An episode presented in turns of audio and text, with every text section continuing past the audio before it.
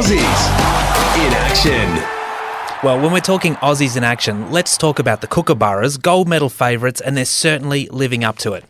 I did say to you yesterday or the day before that they will go through this competition undefeated, which is a little bit a little bit Cocky. bold of me. Uh, but I say that with a degree of confidence, and they've had another successful outing, a convincing five-two win over Argentina this morning. So they, They were the gold medalists in Rio, Argentina. yeah Touched exactly. them up. And bear in mind the Australians. Uh, not so much success in Rio, so they are looking to jump back on the horse, but they are playing really good hockey under Colin Batch, and I'm confident they can, well, top their pool and then go from there and hopefully have some success. Of course, good news in the water polo as well. Yeah, the Aussies beat the Netherlands, which is good. Keep racking up those wins. Uh, and wild weather, though, is impacting. We heard uh, the, the triathlon, surfing, rowing, all of these events have been uh, impacted in surfing. It's been a good thing. It's been the only positive has been the surfers go, yeah, let's get out there. Whereas obviously the archery and the rowing uh, suspended or cancelled for the time being.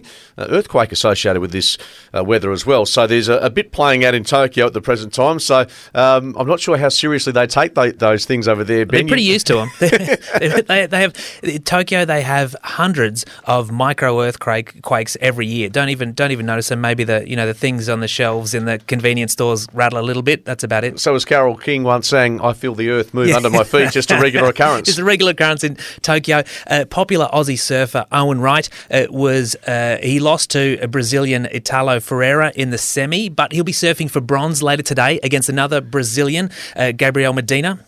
Funky Cole, as I like to call him, and let's hope that uh, the Aussies can get, of course, Sally Fitzgibbons in action. Jess Fox, not far away.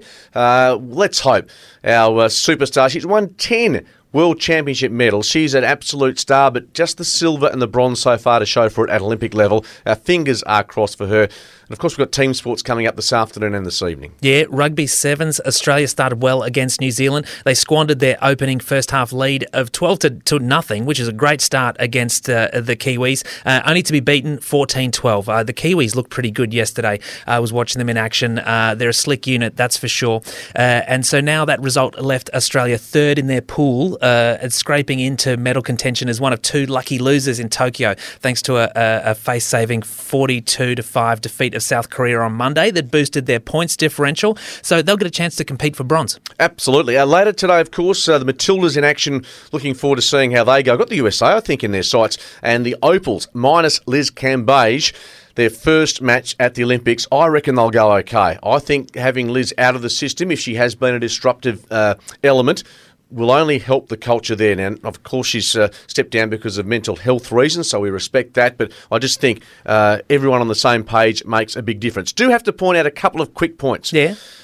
And we talk about age at the Olympics. We've talked about a 66 year old equestrian rider from Australia. Well, we know that uh, in table tennis, we have a 48 year old, uh, Jian Fang Lay. She's the number one in Australia, 48th ranked player in the world, Chinese born. Uh, she is playing for a spot in the round of 16, so that is great news, and we're keeping an eye on her progress.